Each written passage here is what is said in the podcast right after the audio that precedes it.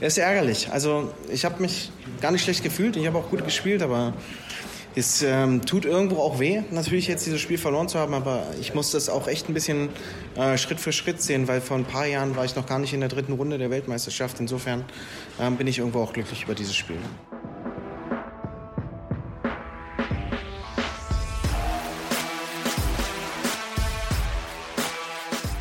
Ist Checkout, der Darts-Podcast mit Kevin Schulte und Christian Rüdiger. Hallo und guten Tag, guten Abend, gute Nacht, wann auch immer ihr das hört. Wahrscheinlich einen guten Morgen, den braucht's auch noch. Ich bin Kevin Schulte hier bei Checkout, der Darts Podcast powered by Sport 1. Es ist WM-Tag Nummer 11, äh, passé im Alexandra Palace in London und ich begrüße natürlich zur nächtlichen Analysestunde. Es ist äh, durchaus spät geworden, ob des Martin Schindler Matches. Christian Rüdiger, hi. Hallo Kevin, ich grüße dich.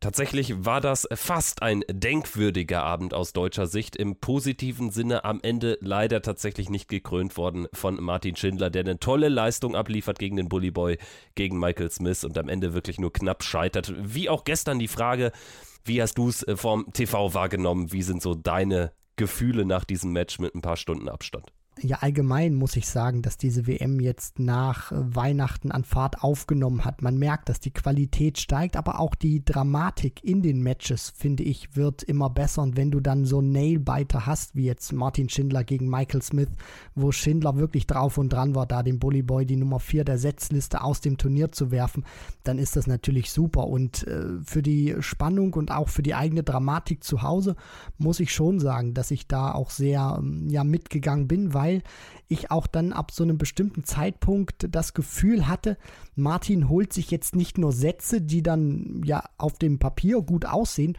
sondern ich hatte auch irgendwann das Gefühl, der kann Michael Smith rausnehmen. Und dann war das natürlich noch äh, spannender und dramatischer zu verfolgen. Ja, und das war natürlich vor Ort auch wirklich elektrisierend. Ich bin immer so ein bisschen rumgeswitcht äh, zwischen äh, gucken in der Halle und äh, dann natürlich den Texten, die ich geschrieben habe. Texten, Plural, weil ich musste natürlich ab einem gewissen Zeitpunkt, spätestens als Martin die Sätze 3 und 4 für sich entschied und dann 3 zu 1 in Führung lag, musste ich zwei Texte schreiben. Also einen auf Sieg getrimmt und einen auf Niederlage, sodass das äh, kurz nach Spielende dann auf ntv.de erscheinen konnte. Dementsprechend äh, war ich dann jetzt nicht bei jedem einzelnen einzelnen Dart so nah dran. Man verfolgt das Ganze dort auf äh, TV-Bildschirm. Äh, es ist auch äh, sehr, sehr laut, sodass man wirklich nichts äh, verpassen kann im äh, Presseraum. Aber tatsächlich ähm, war ich dann jetzt in der Schlussphase nicht mehr in der Halle. Also es sind so ein paar Meter, die man gehen muss. Ungefähr, ich sag mal, ja, 30, 40 oder so, bis man dann in der Halle ist. Da kann man sich auch äh, frei bewegen da am Rand. Ungefähr in dem Bereich, wo auch die Gäste der Spieler sind. Und ähm, da war ich eben am Anfang Anfang der Partie, zwischendrin nochmal kurz und ansonsten musste ich mich um den Text kümmern und ja, am Ende blieb da fast kein Auge trocken. Also hätte Martin hier dieses äh, Spiel gewonnen, wäre das natürlich ein Megasieg gewesen und es wäre in einer Kategorie gewesen mit dem Sieg von Gaga vor zwei Jahren gegen Peter Wright. Ja, man darf auch nicht vergessen, das wäre historisch äh, gewesen, wenn Martin Schindler tatsächlich dieses Match gewonnen hätte dann wäre es zum ersten Mal so gewesen, dass wir zwei Deutsche im Achtelfinale einer WM haben. Das war noch nie zuvor, gab es noch nie zuvor, gibt es jetzt auch noch nicht. Und das wäre wirklich äh, mega gewesen. Wenn er das geschafft hätte, zwei Deutsche im Achtelfinale bei einer Weltmeisterschaft, das wäre echt cremig geworden. Aber ähm, ja, ich denke mal, das ist, bis, das ist nur aufgeschoben, nicht aufgehoben. Und äh, wir werden irgendwann zwei Deutsche im Achtelfinale sehen. Dieses Jahr hat es leider nicht geklappt, aber ein Eisen ist ja jetzt noch im Feuer. Genau, Gabriel Clemens, das Spiel ist terminiert äh, worden. Er wird in der zweiten Nachmittagspartie am Freitag spielen, also morgen, wenn ihr es hört. Und tatsächlich ist da natürlich jetzt auch der ganze Fokus drauf. Aus deutscher Sicht. Martin Schindler also leider ausgeschieden. Ihr habt ihn im Intro schon gehört mit einem Ton. Wir haben gleich noch ein paar weitere O-Töne, die wir euch liefern wollen. Aber wir werden natürlich chronologisch jetzt diese sechs Partien an äh, diesem WM-Turniertag Nummer 11 nochmal durchgehen. Äh, vorneweg die frohe Kunde, ich bin diesmal tatsächlich nicht falsch gefahren mit den Bussen, beziehungsweise die Busse sind mit mir als Insasse richtig gefahren. Also dementsprechend, sonst hätte es hier noch länger gedauert, sonst hätte ich dich noch länger warten müssen, warten lassen müssen, Christian. Aber umso besser, dass es diesmal geklappt hat. Das ist äh, kein Problem. Ich ähm, ja, habe da auch kräftig vorher nochmal vor den Sessions äh, geschlafen, dass ich dann auch ausgeruht bin. Und die Erkenntnis, die du auch gerade geliefert hast, du bist nicht falsch gefahren, sondern die Busse sind äh, sozusagen falsch gefahren mit dir. Also dich trifft da überhaupt äh, keine äh, Schuld. Deswegen alles korrekt und die Busse haben sich das auch gemerkt, was sie am ersten Tag falsch gemacht haben. Allerdings nach den Unforced Errors an Tag Nummer 1 diesmal deutlich besser gelaufen bzw. gefahren und dementsprechend äh, kann ich hier frohen Mutes auch in die nächsten äh, Nächte in die Busse einsteigen mit einem guten Gefühl. Wir werden jetzt nicht mehr über Busse sprechen, wir gehen jetzt äh, zum sportlichen Geschehen über. Es begann alles ein bisschen gemächlicher, wie sich das gehört in der Nachmittagssession mit der Partie Ryan Searle gegen Jose de Sousa. Es sah nach einer klaren Kiste zugunsten von Heavy Metal aus, der 3 zu 0 geführt hat. Und dann war es auch irgendwann mit der Gemächlichkeit vorbei, denn Jose de Sousa hat ihr das zweite Wahnsinns-Comeback in seinem zweiten Spiel in diesem Jahr bei der WM hingelegt. Was für ein Comeback von The Special One. Ich weiß nicht, wie viele Leben José de Sousa hat bei dieser Weltmeisterschaft. Eine Katze hat bekanntlich sieben. De Sousa wird wahrscheinlich 10, 12, 13, 14, vielleicht sogar 20 haben. Ich, ich weiß es nicht. Also erstmal dieses Comeback in seinem Auftaktmatch gegen Whitlock, wo er 0 zu 2 in den Sätzen zurückliegt. Und jetzt hier gegen Heavy Metal Ryan Searle, wo er, wo er ein 0 zu 3 noch dreht in ein 4 zu 3. Und man darf nicht vergessen, auf diesem Weg dahin schrubbt der sage und schreibe 43 Darts am Doppel vorbei. Das ist ein unfassbarer Wert, wo ich mich frage, wie kann der dieses Match gewinnen? Auf der anderen Seite, wenn wir uns Ryan Searle anschauen, der wirft 30 Darts daneben. Das heißt, die haben insgesamt 73 Darts über Best of Seven am Doppel vorbeigeworfen. Das ist ein unfassbarer Wert. Trotzdem weiß ich nicht so genau, wie De Sousa jetzt auch diese Partie äh, gewonnen hat. Natürlich habe ich es mir angeschaut, kann es aber nicht so richtig glauben. Der kam erstmal unfassbar schlecht rein, hat wirre Sachen gemacht. Die Doppel waren über eine große Zeit eine, eine Katastrophe. Dann gab es da diesen einen Moment, wo er 71 Punkte Rest hat und er attackiert zweimal die 20 und hat wahrscheinlich äh, auf den Score von Ryan Searle geguckt und dachte sich, dass er das Rest hat.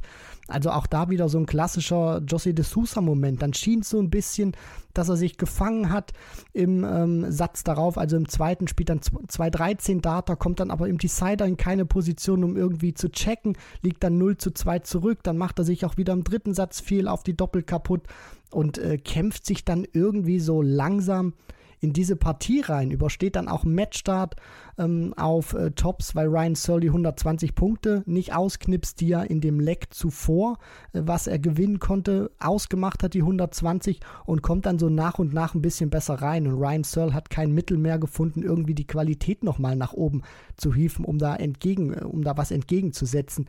Also das ist wirklich schon eine Partie gewesen, wo man sagen kann, okay, De Sousa ist dann hinten raus schon etwas der verdientere Sieger, aber nicht, weil er jetzt so megamäßig gut gespielt hat bei seiner Aufholjagd, sondern weil Ryan Searle ihm einfach dann auch viel zu viele Möglichkeiten gegeben hat.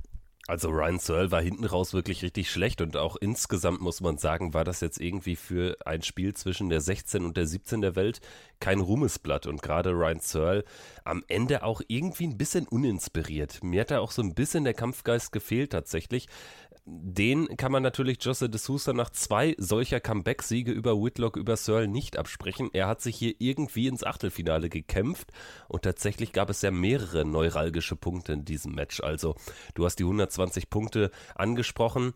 Ähm, das Ding hat natürlich eine Vorgeschichte. Die zwei Aufnahmen zuvor von Ryan Searle waren sage und schreibe 41 und 23 Punkte. Also die 120 Punkte Rest in der Folge, wo er dann auch den einen Matchstart verpasst, im, was war es, der fünfte Satz.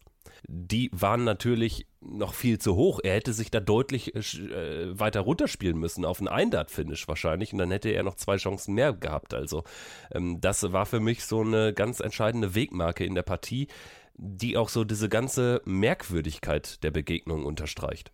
Ja, das ist so ein Comeback gewesen von äh, José de Sousa, wo du auch dieses Gefühl hattest, Ryan Searle führt mit 3 zu 0 in den Sätzen, aber es wäre auch irgendwie nichts Besonderes, wenn José de Sousa sich äh, zurückkämpfen kann. Du hast es auch gerade schon angesprochen. De Sousa hat keine Wunderdinge benötigt, um dieses Match noch zu drehen.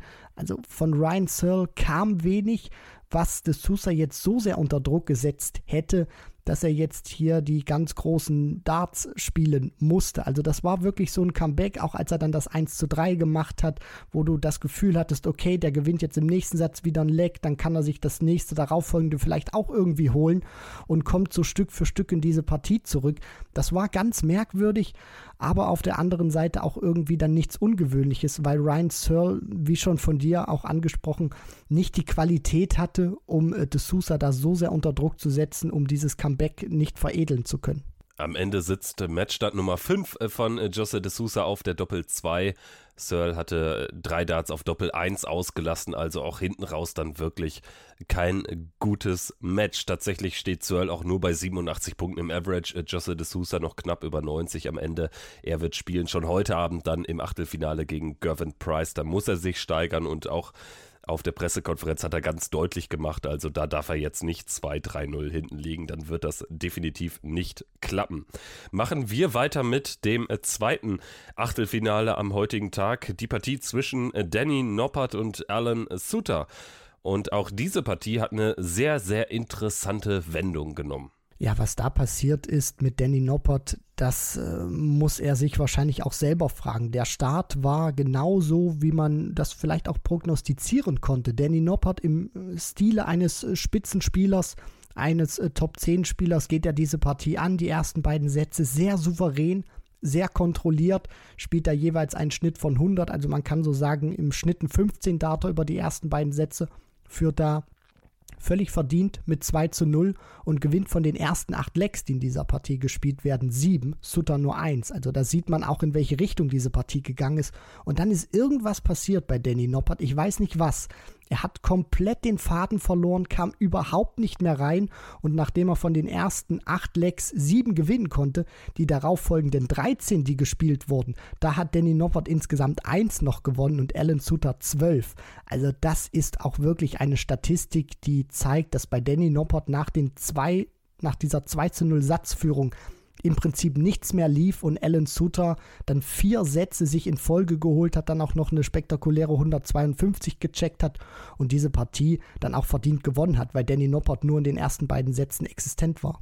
130er Checkout, ich meine, auf Doppel 5 war ja auch noch dabei, also zwei wirklich ganz hohe Finishes in wichtigen Momenten rausgenommen. Die 152 fielen ja zum 3 zu 2 in den Sätzen für Alan Suter. Und tatsächlich war es ja über die ersten zwei Sätze hinweg ein komplett einseitiges Spiel zugunsten von Noppert. Der stand da, glaube ich, bei 101, 102 Punkten im Average, Suter bei 87 und das ist dann schon so eine halbe Dartswelt Unterschied und danach hatte ich das Gefühl, Suter hat sich über einzelne Leckgewinne, die dann auch auch in dem Gewinn des ähm, dritten Satzes gipfelten, so ein bisschen reingearbeitet, reingekämpft, auch mit der Unterstützung, das habe ich auch in der Halle gesehen, mit wirklich einem riesigen Anhang. Also da war, waren fast zwei Reihen nur auf seiner Seite, dann auch ein, zwei Schottland-Fahnen dabei. Das war so eine richtige Tartan Army, wie man äh, sie sich vorstellt. Eine wirklich tolle Atmosphäre dann auch, ähm, obwohl es ja immer wieder dann auch die äh, äh Fangesänge der Engländer gibt. Scotland Get Better, auch etwas, was Alan Suter gar nicht nachvollziehen kann und was aber auch so eine, so eine Haltung bei ihm erzeugt, äh, die am besten mit jetzt erst recht zu beschreiben ist. Und genau das hat sich dann auch bezahlt gemacht und ich hatte das Gefühl, ab einem gewissen Zeitpunkt war Danny Noppert wirklich nur noch Passagier in dem Spiel und es hat sich eine Schwäche von ihm offenbart, dass er dann auch nicht mehr den Knopf zurückfinden kann, dass er tatsächlich gegen solch präsente Akteure wie Alan Suter irgendwie nichts anders macht. Also irgendwie gefühlt hatte irgendwann diese Partie nur noch Alan Suter und Danny Noppert war nur noch dabei. Also man kann so im Prinzip sagen, wenn ich das mal so ein bisschen übersetze von dir, Kevin, äh, Danny Noppert hat so ein bisschen gespielt wie die deutsche Nationalmannschaft. Er hat Plan A und sobald Plan A nicht mehr funktioniert, beziehungsweise keine Option mehr ist und es eine andere Lösung bedarf, fällt ihm nichts mehr ein. Ja, er hat irgendwann so mit falscher Neun gespielt. So etwas, was gar nicht funktioniert, um im Bild zu bleiben. Ja, also es ist, äh, hast du jetzt nochmal äh, gut aufgefangen, den Ball.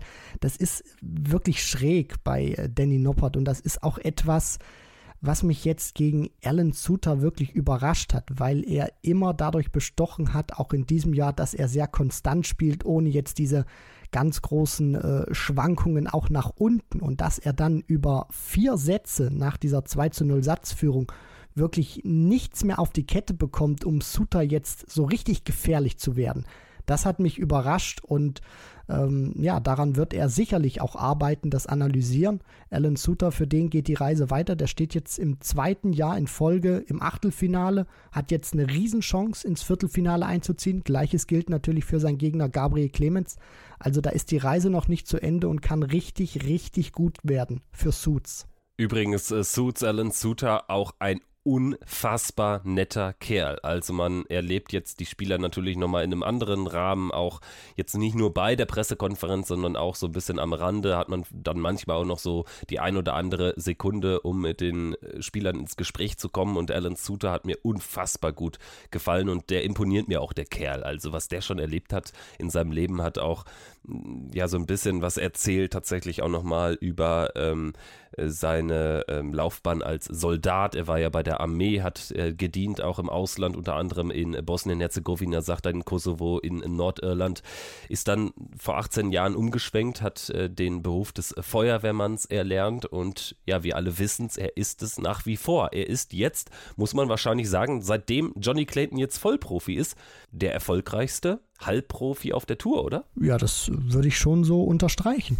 Und wir hören jetzt auch mal rein. Ich habe ihn nämlich auch nochmal gefragt, wie war denn jetzt eigentlich Weihnachten? Weil er hat ja schon angekündigt, er musste arbeiten und er hat jetzt immer deutlich gemacht, er hat tatsächlich jetzt vier Tage am Stück gearbeitet zwischen seinen letzten Partien. Yeah, I've been a firefighter for 18 years, so I've done it. I've worked loads of Christmases. When I was offshore, I worked Christmases. When I was in the forces, I've been in Kosovo over Christmas. I've been in Northern Ireland over Christmas, so it's no different. I don't see Christmas as a this is a time to have rest. I, I have to work, and the draw has actually worked out really good for me, and the scheduling worked out perfect this year. Yes, I've been working, but I just spent four days at work, which is fine. I've been with my mate, my best mates in the fire service, and now we're back here with, with the rest of my mates. So I, I just manage. It's fine.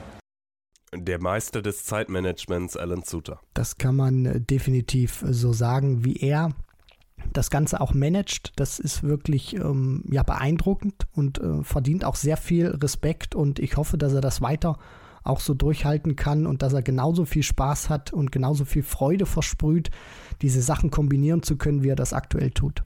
Er müsste aber tatsächlich einen äh, Schichtwechsel wahrscheinlich anstreben, denn Stand jetzt ist er im Dienstplan für die Silvesternacht vermerkt in äh, Schottland in seiner Heimat und äh, sollte er gegen Gabriel Clemens weiterkommen, müsste er dann wahrscheinlich schon am Nachmittag des ersten, ersten wieder ran und das wäre natürlich wahrscheinlich schwer zu vereinbaren. Ich habe ihn auch gefragt natürlich, Mensch, das ist eine Riesenchance für Gaga, für dich aber auch. Und ähm, ist es nicht eigentlich sogar ein 50-50-Spiel? Da hat er sehr bestimmt dagegen gewettert, möchte man fast schon sagen. Nein, Spaß beiseite. Aber er hat sehr deutlich äh, gemacht, wer der Favorit ist. Also macht es sich dann natürlich dann auch leicht, ähm, die, die Favoritenrolle an den Gegner zu geben. No, of course, he's higher seed than me, so he's a seeded player. He's, he's a lot higher in the world. He's had his tour card a lot longer than me, so it's probably Gabriel's a favorite, but Favorites don't always win. Also Gabriel Clemens klarer Favorit, sagt er, weil er in der Rangliste höher steht. Man muss natürlich auch sagen, Suter ähm, und sein zweites Jahr läuft sogar noch. Der sammelt ja immer noch an, weil er erst seit Anfang 21 auf der Tour ist. Er sagt aber auch, natürlich, Gaga eben Favorit, aber Favoriten gewinnen nicht immer. Also, ähm, ja, ich würde grundsätzlich auch mitgehen, aber ehrlicherweise, wenn so ein 51-49 Favorit, also nochmal weniger als Gaga gegen Williams. Nur der ganz kurzer Exkurs schon mal auf den Freitagnachmittag. Für mich war diese Antwort so eine Art Mind Games von Alan Suter. Von der Rangliste her ist natürlich Gabriel Clemens der Favorit, weil er vor Suter steht in der Order of Merit. Aber vom Mindset her wird Suter jetzt nicht sagen, ich bin der Außenseiter. Der, wenn man sich die Interviews anhört, der spricht auch groß von sich. Der hat keine Angst davor, irgendwie in einem Viertelfinale plötzlich bei einer WM aufzutauchen. Der fühlt sich wohl, jetzt auch ein Achtelfinale zum zweiten Mal in Folge bei der Weltmeisterschaft zu spielen. Deswegen, der genießt das, der fühlt sich auch da wohl, der glaubt auch, dass er dahin gehört. Deswegen wird diese Antwort wohl eher so auf die Order of Merit äh, geschoben sein von Alan Su tut er, aber vom Kopf her wird er sich denken, das ist äh, keine Partie, wo Gabriel Clemens Favorit ist ist natürlich dankbar, äh, tatsächlich die Favoritenrolle dann auch ob der Order of Merit an äh, Gabriel Clemens äh, zu geben. Sprechen wir jetzt über Partie Nummer 3 am Nachmittag und dieser Nachmittag hat tatsächlich mit einem kleinen Knall geendet. Gary Anderson heimlich still und leise rausgegangen, verliert 1-4 gegen Chris Doby und auch das war alles andere als eine kämpferisch starke Leistung, auch spielerisch nichts Besonderes dabei bei Endo und Chris Doby kommt hier am Ende sogar relativ easy durch. Der erste Satz von Anderson, der war Feuerwerk. Da hat er gezeigt, was noch in ihm steckt. Average von knapp 116 Punkten, eine Doppelquote von 60 Prozent. Da war er richtig gut drin. Der Start war richtig gut von Anderson. Da kam er wirklich imposant aus den Blöcken. Und auch in Satz 2 war das noch okay, als er dann auch Tops Tops äh, spielt zum Break, aber dann im darauffolgenden, ähm, in den darauffolgenden Lecks dann eben drei Settards verpasst. Einmal bei der 96, wo er dann auf Tops noch diesen einen Setard hat und dann noch im Decider auf Doppel 16 und Doppel 8 jeweils einen vergibt und dann holt sich Doby eben dieses Set im Decider und schafft das, äh, schafft das dann auch im, im dritten und vierten Satz, sich jeweils die Sätze im Decider zu krallen, weil ich auch fand, dass Anderson, je länger diese Partie andauerte, zunehmend inkonsequenter wurde. Zum einen beim Scoring, da haben sich dann mehr Fehler eingeschlichen, aber auch bei der Doppelquote hat er hier und da den Fehler eingestreut, der eben kostbar war. Und Chris Doby hat das dann im fünften Satz äh, souverän nach Hause gefahren, fand ich, als er dann einen Zwölfer spielt, einen 16er und einen 15 Data. Also das war ein richtig guter Auftritt von Chris Doby und Anderson konnte nach diesem furiosen ersten Satz da einfach nicht nochmal anknüpfen und ist verdient dann auch in fünf Sätzen ausgeschieden. Was äh, sagst du, bedeutet das äh, früher aus von Gary Anderson? Natürlich für die Order of Merit wissen wir alle, er ist kein Top 20 Spieler mehr, aber so für seine weitere Laufbahn, Gerüchte halten sich ja hartnäckig. Es gibt aber auch viele äh, Leute, die sagen, naja, man sollte sich erst Sorgen machen um Gary Anderson, wenn er nicht mehr ständig zetert und meckert. Also, was stimmt denn nun? Tendenz Richtung frühzeitiges Karriereende in Bälde oder was denkst du? Stand jetzt würde ich sagen, er macht weiter und versucht auch im kommenden Jahr anzugreifen. Wie du schon gesagt hast, der rutscht jetzt aus den Top 20 raus, wird nach der WM kein ähm, Spieler mehr sein. Unter den Top 20 ist aktuell im Live-Ranking die 21. Wenn Gabriel Clemens ins Viertelfinale einziehen sollte, dann wird er sogar auf 22 verdrängt und ist Stand jetzt auch beim World Matchplay nicht mit dabei, Gary Anderson. Das Problem wird natürlich sein, wie entscheidet er sich? Also wenn er die European Tour nicht spielen sollte, dann wird das richtig schwierig. In der Proto Order of Merit ist er aktuell auf Rang 60 und er muss da auch wirklich zusehen, dass er bei den Players Championship Turnieren viel Kohle einspielt, weil bis zum World Matchplay unter anderem gibt es insgesamt nur ein Major Turnier, was in die Rangliste reingeht und das sind die UK Open.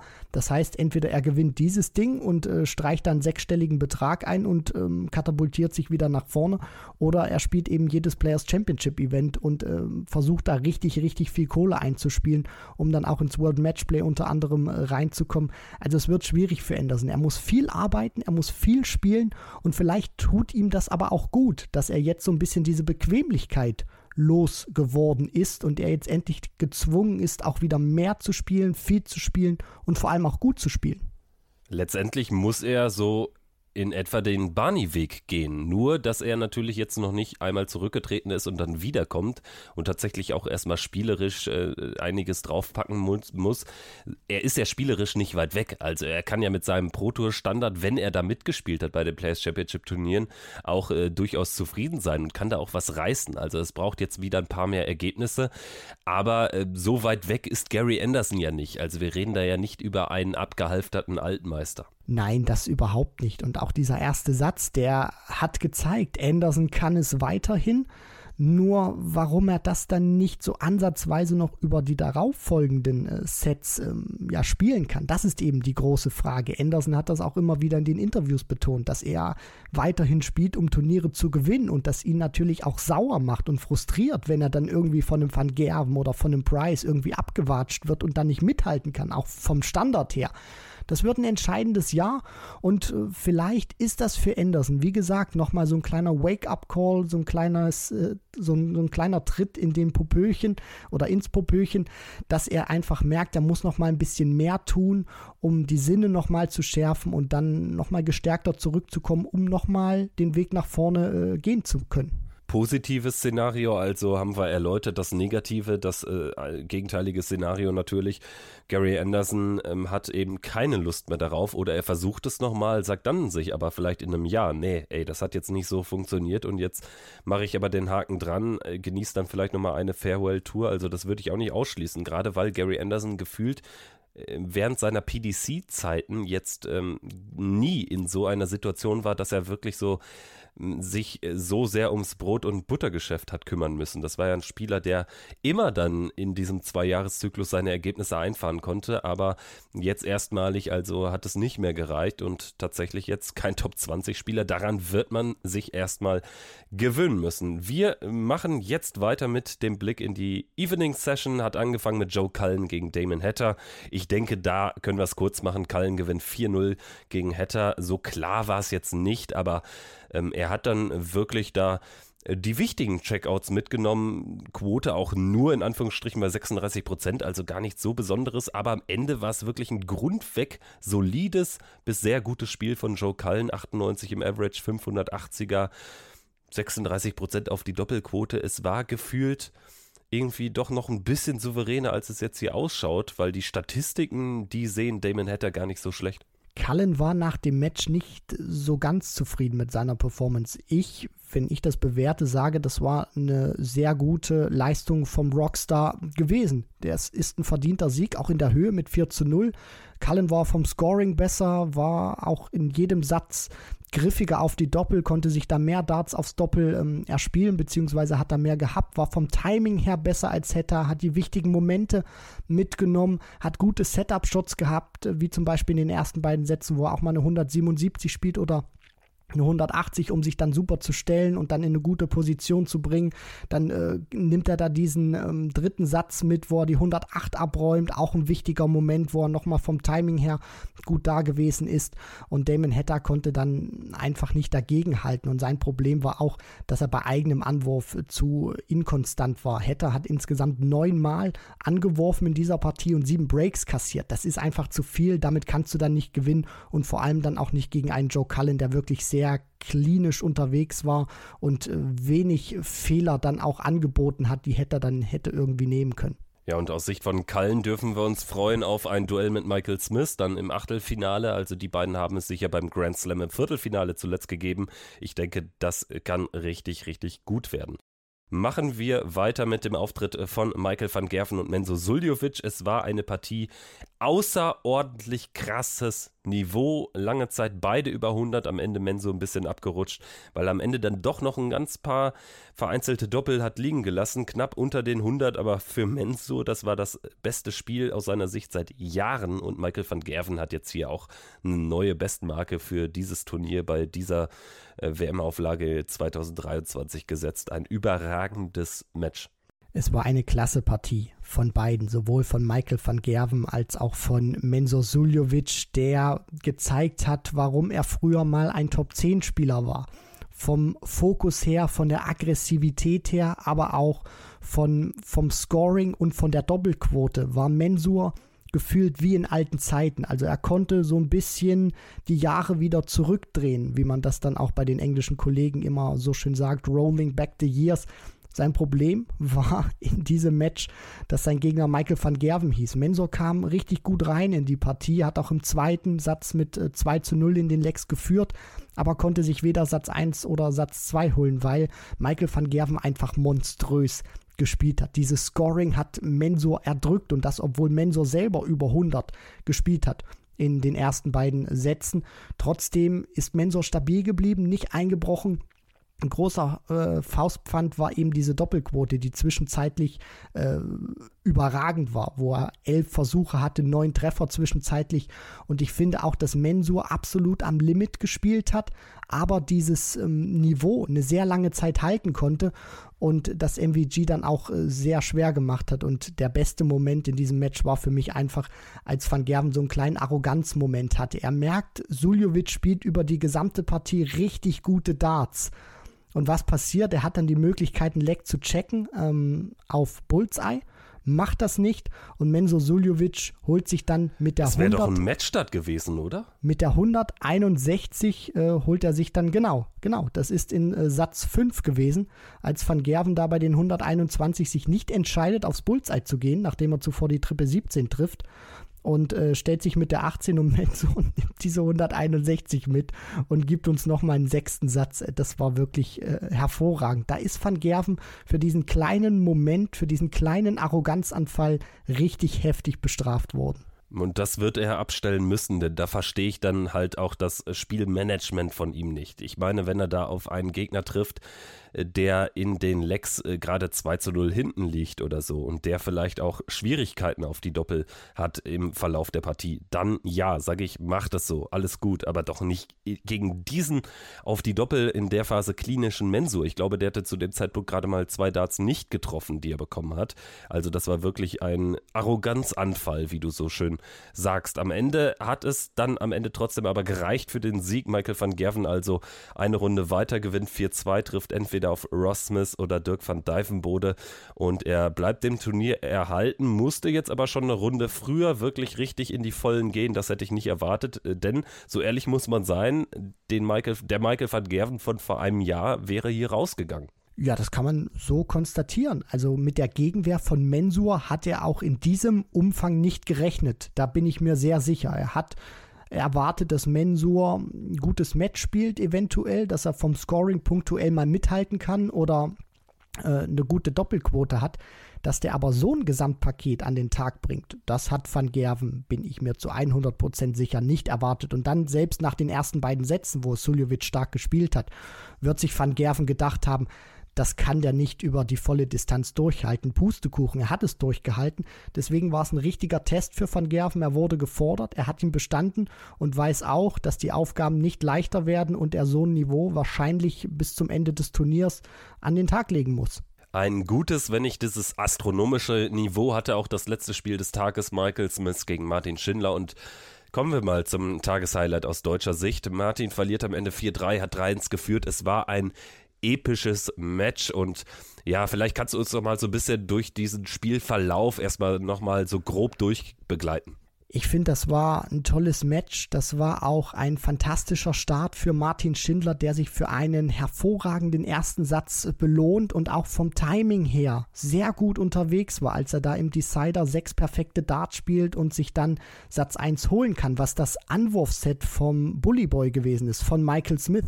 Also auch das ganz wichtig, sofort früh zu zeigen, Junge, ich bin da, du wirst heute, selbst wenn du die Partie gewinnen solltest, keinen einfachen Abend haben. Du musst dir alles erarbeiten und Martin hat das super gemacht. Dann kommt Michael Smith natürlich aus der Pause super zurück. Martin lässt dann auch ein bisschen viel für meinen Geschmack in, in der Folge auf die Doppel liegen und der Bully Boy ist dann eben da, kann dann unter anderem auch die 170 äh, checken, die Martin zuvor als einziger Spieler im Turnier gemacht hat. Dann steht es eben 1 zu 1.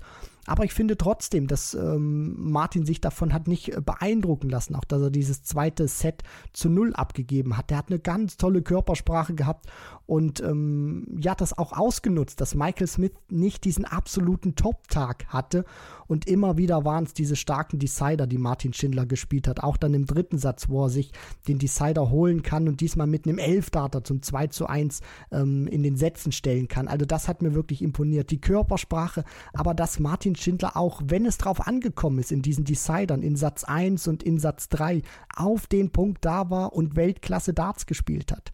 Aber auch Michael Smith muss man natürlich ähm, Respekt zollen, dass er wirklich diese Partie überstanden hat. Mein erster Gedanke war, als er am Ende das Match zog in Satz Nummer 7, das ist eigentlich so ein Weltmeistermatch, was du im Turnierverlauf einmal haben musst. Ansonsten, so will es ja eigentlich das Gesetz, dann gewinnst du die großen Titel nicht. Michael Smith hatte es jetzt schon sehr früh im Turnier. Für dich eher ein gutes Zeichen oder sagst du, ja, vielleicht ist er doch weniger stabil, als wir alle dachten? Nee, das, das glaube ich nicht. Dieses Match wird ihm sehr viel Auftrieb geben und er wird auch wissen, dass er mit einer Leistung, wo noch Luft nach oben ist, einen hervorragenden Martin Schindler geschlagen hat. Und was wichtig ist für diese Top Guns zu wissen, dass er, dass er jetzt aus einem Rückstand gewonnen hat und dass er in einem Moment, wo er keinen Fehler machen durfte, da war. Da hat es dann funktioniert. Dieser, warte, jetzt muss ich nochmal ganz kurz gucken, der fünfte Satz, wo Martin Schindler dann diese 121 Punkte, glaube ich, äh, entfernt war. Genau, vom, äh, das war letztendlich der Satz, ähm, habe ich auch Martin nachher drauf angesprochen. Er hat mir da auch grundsätzlich zugestimmt. Wenn Martin die Partie gewinnt, dann gewinnt er sie 4-1 und nicht später. Danach war Michael Smith ein paar Prozent über ihm. Und das war ja dann genau dieser Moment, wo Martin, die zwar nicht ausknipsen kann, steht danach aber auf einem Zweidart-Finish. Und Michael Smith weiß, wenn ich diese 72 Punkte nicht auschecke, dann ist Martin Schindler da und bekommt mindestens einen Dart zum Match. Und egal ob Martin den trifft oder nicht, Du willst nicht in diese Situation kommen, dass du da hinten stehst und dir den Matchstart anschauen musst. Du willst nicht in diese Situation kommen, weil du auch dann mit dem Schlimmsten rechnest. So nach dem Motto, der macht den jetzt aus. Deswegen waren diese 72 Punkte, die er mit drei Darts gecheckt hat, Single 16, Single 16 und dann die Doppel 20. Enorm wichtig, hat man auch an der Körpersprache gesehen und ich fand ihn ein richtig wichtiger Moment, wo er sich zusammengehalten hat, wo er gezeigt hat, was er für ein Weltklasse-Spieler ist. Den macht nicht jeder in dieser Situation, aber Michael Smith hat ihn gemacht, weil er ein absoluter Weltklasse-Akteur ist und dann, ja, kommt da wieder eine ganz neue Präsenz und Würze in die Partie. Und man hat gesehen, das hat ihm Auftrieb gegeben. Martin konnte dann nicht äh, mehr so ganz in diese wichtigen Momente dann reinkommen. Und Michael Smith hat das äh, verdient, dann auch mit 4 zu 3 gewonnen, weil er dann auch einen guten Endsport hatte und sich das hinten raus verdient hat. Aber natürlich hätte Martin Schindler ähm, ja diesen Sieg ähm, auch verdient gehabt. Nur 4 zu 3 spricht dann auch eine, eine, Sprache, wenn du dann drei Sätze gegen einen so hervorragenden Martin Schindler gewinnen kannst. Da muss man schon wirklich sagen, Respekt, Michael Smith. Ja, in der Tat. Also es war ein fantastisches Spiel von beiden. Sicherlich haben beide in der einen oder anderen Phase ein bisschen was ausgelassen, aber das gehört ja auch dazu. Es war Drama pur und ähm, von Martin im Übrigen vom Gesamtpaket her ein unfassbar guter Auftritt. Er hatte ein tolles Mindset, eine tolle Körpersprache und er hat auch äh, sich nach der Niederlage gestellt, hat den äh, vielen deutschen Medien da im Presseraum auch noch eine Pressekonferenz gegeben, was ja eigentlich unüblich ist. Normalerweise bekommt man nur die Möglichkeit, mit den Siegern zu sprechen auch danach nochmal äh, für ein paar Einzelinterviews äh, zur Verfügung stehend. Ganz, ganz toller Auftritt. Und äh, dann geht es jetzt nach Hause zur Familie. Da wartet ja dann auch ähm, seine Tochter und äh, seine Frau. Also da kann er sich zumindest auch im Moment der Niederlage zumindest drauf freuen, was ihn äh, da erwartet. Und wenn wir jetzt nochmal so auf die Lehren dieses Abends äh, sprechen oder zu sprechen kommen, ich habe ihn auch gefragt, letztendlich du Martin, wie ist das denn eigentlich? Kannst du, glaubst du, dass du mit ein bisschen Abstand genau aus diesem Abend richtig viel ziehen kann? Und er hat darauf sehr interessant geantwortet. Das äh, können wir uns jetzt mal anhören. Ich bin auf jeden Fall jemand, der sagt, mit einer Niederlage wird man nur stärker, man, mit, mit einer Niederlage lernt man sich besser kennen. Also ähm, ich habe mir viel über Gewinnermentalitäten angeguckt. Ähm, es gibt halt Leute, die die Niederlage nicht akzeptieren, aber ich muss ganz ehrlich sagen, wenn du ein guter Sportler bist, guter Sportler sein willst, musst du die Niederlage akzeptieren. Also überall, äh, wo Tag ist, wird Nacht sein. Ja? Überall, wo du gewinnen kannst, wirst du auch verlieren. Und das wird früher oder später immer der Fall sein. Und insofern, ähm, ich habe, glaube ich, dieses Jahr, und deswegen ist es so ein schönes Jahr, ich glaube, mehr gewonnen als verloren tatsächlich. Aber ja, ich glaube, da, ist noch, äh, da sind noch ein paar Stufen in der Leiter, die ich erklimmen kann. Ja, sehr spannende Aussagen von ihm. Wie fasst du das auf? Gerade mit Blick auf dieses Thema Gewinnermentalität haben wir im Vorfeld der WM auch äh, drüber gesprochen in Bezug auf die deutschen Spieler. Ich finde das sehr interessant, gerade auch, weil die Deutschen in puncto ähm, Gabriel Clemens, Martin Schindler, aber auch Florian Hempel sich von einer sehr guten Seite präsentiert haben. Und ich will jetzt nochmal, weil Martin Schindler heute im Fokus stand, beziehungsweise gestern mit seinem Match gegen Michael Smith, möchte ich das auch nochmal hervorheben, weil sich die Deutschen auch oftmals immer so ja ankreiden lassen mussten, dass sie gegen diese Topspieler nicht diese Gewinnermentalität ausstrahlen oder dass sie sich nicht zutrauen, so einen Topspieler rauszunehmen.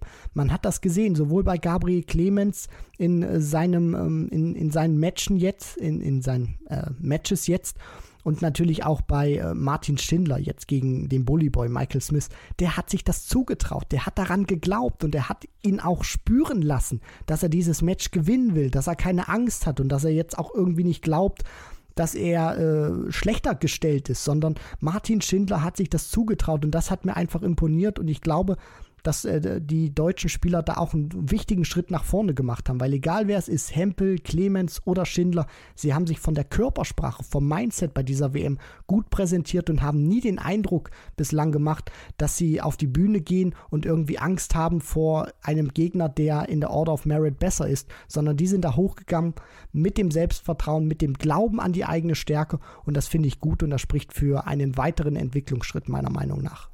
Ja, und Martin hat auf die Frage, was denn seiner Meinung nach den Ausschlag gegeben hat zugunsten von Michael Smith, auch den Faktor Erfahrung reingeworfen. Das sagen wir auch häufig. Gerade das macht dann auch so einen Gewinnertypen, so einen schon erfahreneren Spieler am Ende aus, dass er dann auch aus diesen schwierigen Momenten noch einen Weg hinausfindet, so wie das Michael Smith gelungen ist. Ja, der äh, Bully Boy hat dann ähm, von den letzten acht Lecks, die gespielt wurden, sechs gewonnen und ähm, so ein Average von knapp 100 Punkten gespielt. Und das äh, spiegelt das, glaube ich, auch nochmal äh, ganz gut ähm, wieder, dass er eben auch weiß, wie er in solchen wichtigen Momenten agieren muss, weil im Vergleich zu Martin Schindler war er oft auch in solchen Momenten schon gewesen, wo er auch aus einem Rückstand agieren musste und da hat sich ähm, auch der Faktor Erfahrung durchgesetzt, dass er eben weiß, vielleicht jetzt hier nicht durchdrehen oder vielleicht in dem Moment beim Leckgewinn nicht ganz so jubeln, um das Adrenalin nicht im Körper irgendwie zu verbrauchen, dass man dann in den nächsten zwei, drei Minuten ein bisschen ähm, schwächer ist mental gesehen. Der hat das schon gut gemacht und ähm, ja, da kann man schon sagen, Erfahrung hat sich auch bei diesem Comeback des Bully Boys durchgesetzt. Ja, und wir hören dazu auch nochmal Martin Schindler persönlich. Ich muss ganz ehrlich sagen, ich glaube nicht, dass es da jetzt irgendwie viel dran zu arbeiten gibt. Es war einfach ein bisschen die Erfahrung, die wahrscheinlich gefehlt hat, weil einfach andere, die natürlich das häufiger machen, quasi wie Woche für Woche auf diesen großen Bühnen spielen, das, habe ich natürlich so direkt nicht. Also ich hatte dieses Jahr insgesamt tolle Momente. Das war jetzt auch, ich finde, ein krönender Abschluss für dieses Jahr. Und ich blicke wirklich mit sehr viel Positiven auf dieses Jahr zurück und muss genau da weitermachen und werde jetzt weiter daran hart arbeiten, dass ich eben noch mal ein paar Schritte mehr gehen kann. Ja, also er wird jetzt äh, weiter hart arbeiten und glaubt, dass er gestärkt aus dieser Niederlage her rauskommen kann. Der Meinung bin ich auch. Martin Schindler hat jetzt wirklich zwei ganz, ganz tolle Jahre gespielt und da können wir noch äh, viel von erwarten. Ich habe ihn auch angesprochen, dann auch auf Gabriel Clemens, der natürlich äh, seine Partie einen Tag zuvor gewonnen hatte und ja auch so diesen Darts-Hype in Deutschland, den es ja zwischen den Jahren dann immer häufiger gibt, mit befeuern konnte. Und äh, Martin beobachtet das auch ganz genau und ähm, hat natürlich auch daran seinen Anteil. Wir hören mal rein. Also ich hatte gehört, dass gerade auf Sport 1 immense Einschaltquoten erreicht wurden, die so für, fürs, fürs deutsche Fernsehen gar nicht so normal sind. Und das ist natürlich schön und das ist äh, ja auch wie für mich der Standpunkt, genau das ist da, wo äh, das Darts in Deutschland auch hin muss. Ne? Also wir wollen natürlich viele Zuschauer haben und wir wollen natürlich alles das ein bisschen äh, nach oben drücken, weil umso mehr Zuschauer heißt natürlich auch irgendwie größere Hallen und heißt natürlich auch irgendwie mehr Erfahrung, aber heißt natürlich auch fairerweise irgendwo mehr Geld. Ne? Ja, also auch das am Ende natürlich eine Prise Ehrlichkeit. Es geht auch um mehr Geld dann letztendlich, äh, die in den oder das in den Markt gepumpt wird. Letztendlich haben alle was davon und die Spieler profitieren natürlich in letzter Instanz auch. Ja, dann würde ich sagen, hätten wir Martin Schindler und sein Aus gegen Michael Smith besprochen oder fehlt noch irgendwas, irgendein Aspekt, den wir nochmal durchgehen sollten? Ansonsten denke ich, wird dieses Spiel auch noch ein Thema sein, wenn wir dann mit einer Woche Abstand oder so nochmal auf die großen Geschichten der Darts-WM zurück zurückblicken. Das äh, denke ich auch. Und jetzt können wir frohen Mutes uns mit dem beschäftigen, was vor uns liegt. Genau, WM-Tag Nummer 12 liegt vor uns. Und zwar mit weiteren sechs Partien. Die letzten vier Spieler aus der dritten Runde. Wir haben eine Nachmittagssession mit folgenden Begegnungen.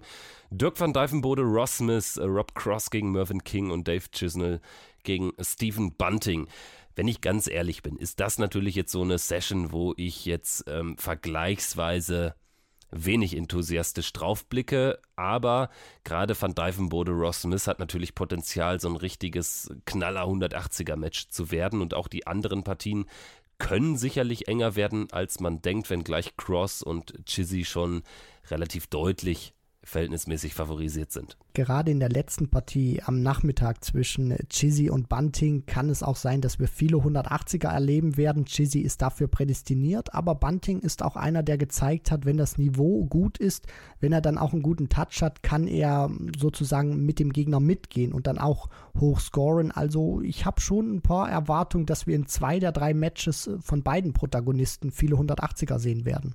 Und wenn wir uns an die Tipps ranwagen, wir können es ja heute alles ein bisschen kürzer halten. Es ist ja jetzt auch ein Turniertag ohne deutsche Beteiligung. Ich gehe gefühlsmäßig tatsächlich mit einem knappen Sieg für Smith. 4 zu 3 auch gerne. Danach glaube ich, dass Rob Cross gewinnen wird. Auch übers Timing. Er wird dann sicherlich ein, zwei Sätze auch 3-2 gewinnen, vielleicht sogar mehr gewinnt am Ende 4-1, 4-2 und Chizzy wird sich gegen Bunting auch durchsetzen mit 4-2. Was sagst du? Im ersten Match gehe ich mit Ross Smith. Glaube auch, das wird eine enge Kiste und sage, dass Van Dijvenbode die Emotionen, die ich so gelobt habe in seinem Auftaktmatch, dass sie ihm diesmal zum Verhängnis werden. Ich glaube, Ross Smith wird unter Druck der coolere Spieler sein, auch ein bisschen eiskalter. Und das wird ausschlaggebend sein für den Sieg 4-3 für den Smudger. Bei Cross King glaube ich auch, dass King gute Sets spielen kann, dass er auch phasenweise gut dagegenhalten wird gegen Rob Cross. Aber über Best of Seven wird das da nicht reichen. Deswegen sage ich 4 zu 2 für Voltage und im letzten Spiel Chizzy gegen Bunting. Chizzy wird auch mal ein, zwei Schwankungen haben, wird aber grundsätzlich derjenige sein, der diese Partie dominiert, der auch entscheidet, wie hoch das am Ende wird und ich sage so ein 4 zu 2 Erfolg für Chizzy. Dann beginnt der Abend mit der letzten Partie aus der Runde der letzten 32. Luke Humphreys gegen Vincent van der Voort. Ja, Favoritenrolle klar zugunsten von Humphreys. Van der Voort nichtsdestotrotz hat natürlich gegen Menzies überragend gespielt und ja, auch abseits dieser Geschichte rund um äh, Menzies und so wirklich sportlich auch überzeugen können. Das ist so ein bisschen untergegangen ja, Humphreys wird sich steigern müssen im Vergleich zum 3-2 über Hempel. Ja, das weiß äh, Coolhand Luke auch. Die Frage, die ich mir noch stelle, kann er sich wirklich so stark steigern, wie er das auch gerne möchte? Und auf der anderen Seite ist für mich noch so ein Fragezeichen hinter der Performance von Vincent van der Voort. Kann der diese Leistung vom Match gegen Cameron Menzies bestätigen oder vielleicht sogar noch ausbauen? Das ist die große Frage. Wenn du mich jetzt aber ja sozusagen äh, fragst vor dem Match, glaube ich schon, Humphreys wird sich steigern, Voort nicht ganz das Niveau halten und deswegen äh, gewinnt Humphreys mit 4 äh, zu 2, sage ich. Ja, würde ich mitgehen, so ungefähr. Aber ich habe auch irgendwie das Gefühl, dass es echt auch zugunsten von Vincent laufen kann. Also irgendwie bin ich bei Humphreys noch nicht so überzeugt. Er hat ja jetzt auch noch nicht den ganz tiefen Run gehabt Richtung Halbfinale, Finale, abseits von, was war es, UK Open 2020. Ja, also hm, vielleicht noch ein kleines Fragezeichen bei Cool and Luke. Er ist halt noch nicht so weit wie Michael Smith, dass er dann auch im Falle einer 1 zu 3 ähm, eines 1 zu 3 Rückstands so locker bleiben kann. Das sehe ich bei ihm tatsächlich nicht so sehr. Machen wir weiter mit den ersten zwei Achtelfinalbegegnungen der Darts WM 2023. Es geht los an diesem Abend mit Gervin Price gegen Josse de Sousa. Klare Kiste auf dem Papier für den Iceman de Sousa. Wir hatten es eben schon erwähnt, braucht auf jeden Fall mal einen guten Start. Das auf jeden Fall und ich habe dieses Gefühl, dass de Sousa auch besser aus den Blöcken kommt und Price einen richtig harten Fight liefern wird. Am Ende setzt sich der Iceman durch, davon bin ich ähm, überzeugt. Ich denke trotzdem, dass De Sousa eine gute Partie spielen kann, dass er sich auch ähm, ja, ähm, gut und gern mit 2 zu 1 in Führung spielen kann, viele 180er wirft und das auch eine komplett andere Ausgangslage für ihn sein wird als die Partien gegen Whitlock oder gegen Searle. Ich glaube wirklich schon dran, dass er gut ins Match kommt und dass er Price lange einen richtig engen Fight liefern kann. Johnny Clayton gegen Josh Rock ist dann die äh, dritte und letzte Partie der Abendsession. Auch das äh, schon ein Achtelfinale, ein sehr, sehr interessantes Achtelfinale. Also Espinel rausgenommen, Josh Rock jetzt gegen Johnny Clayton. Da wird es auf dem Papier zumindest mal nicht komplizierter. Also bin ich extrem gespannt. Johnny Clayton hat gegen Brandon Dolan einiges zugelassen. Ich glaube, einiges zugelassen, was äh, Josh Rock schon eher bestrafen wird. Davon gehe ich auch aus. Der Rhythmus im Vergleich zum Match gegen Brandon Dolan wird wieder schneller sein. Und ich habe dieses Gefühl, dass Clayton die beste Leistung zeigen wird, die er bislang im Eli Pelli auf die Bühne gebracht hat. Gegen Danny van Treib, der keine Gegenwehr geleistet hat, war es vom Rhythmus her schnell. Das hat ihm auch besser gepasst, Johnny Clayton. Und Josh Rock ist jetzt auch so ein Kaliber, was er mag, schneller Rhythmus und auch wo er sich ein bisschen reiben kann, glaube ich, auf der Bühne, dass er ein bisschen eine Grundaggressivität aufbaut. Deswegen gehe ich hier mit dem erfahrenen Johnny Clayton und sage, der spielt das beste Match, was wir bislang von ihm im Pelli gesehen haben. Ja, dann halte ich einfach mal äh, spaßeshalber dagegen und sage, Josh Rock wird es jetzt machen, nachdem ich ihm gegen Espinel tatsächlich den Sieg eher nicht zugetraut habe und an einen knappen Erfolg von The Esp geglaubt habe. Jetzt aber gegen Clayton wird das knapp machen. Gut, wir werden natürlich drüber sprechen in der Analyse und werden dann natürlich auch nochmal relativ ausführlich auf das äh, Gabriel Clemens Match gegen Alan Suter zu sprechen kommen, denn das steht ja dann schon in der Vorschau auf den folgenden WM-Tag an. Also ich freue mich auf die nächste Ausgabe, hat Spaß gemacht und ähm, ja, ich gönne mir jetzt gleich erstmal eine Mütze Schlaf, damit ich weiter fit bleibe hier in London und weiterhin den Ali Pelli unsicher mache. Mach das, Kevin. Halt schön die Stellung, ruh dich aus ein paar Stunden, damit du dann auch in einer guten Verfassung bist, um dann die ganz kritischen und wichtigen Fragen zu stellen. In diesem Sinne danke fürs Zuhören und bis morgen macht's gut. Ciao, ciao. Ciao.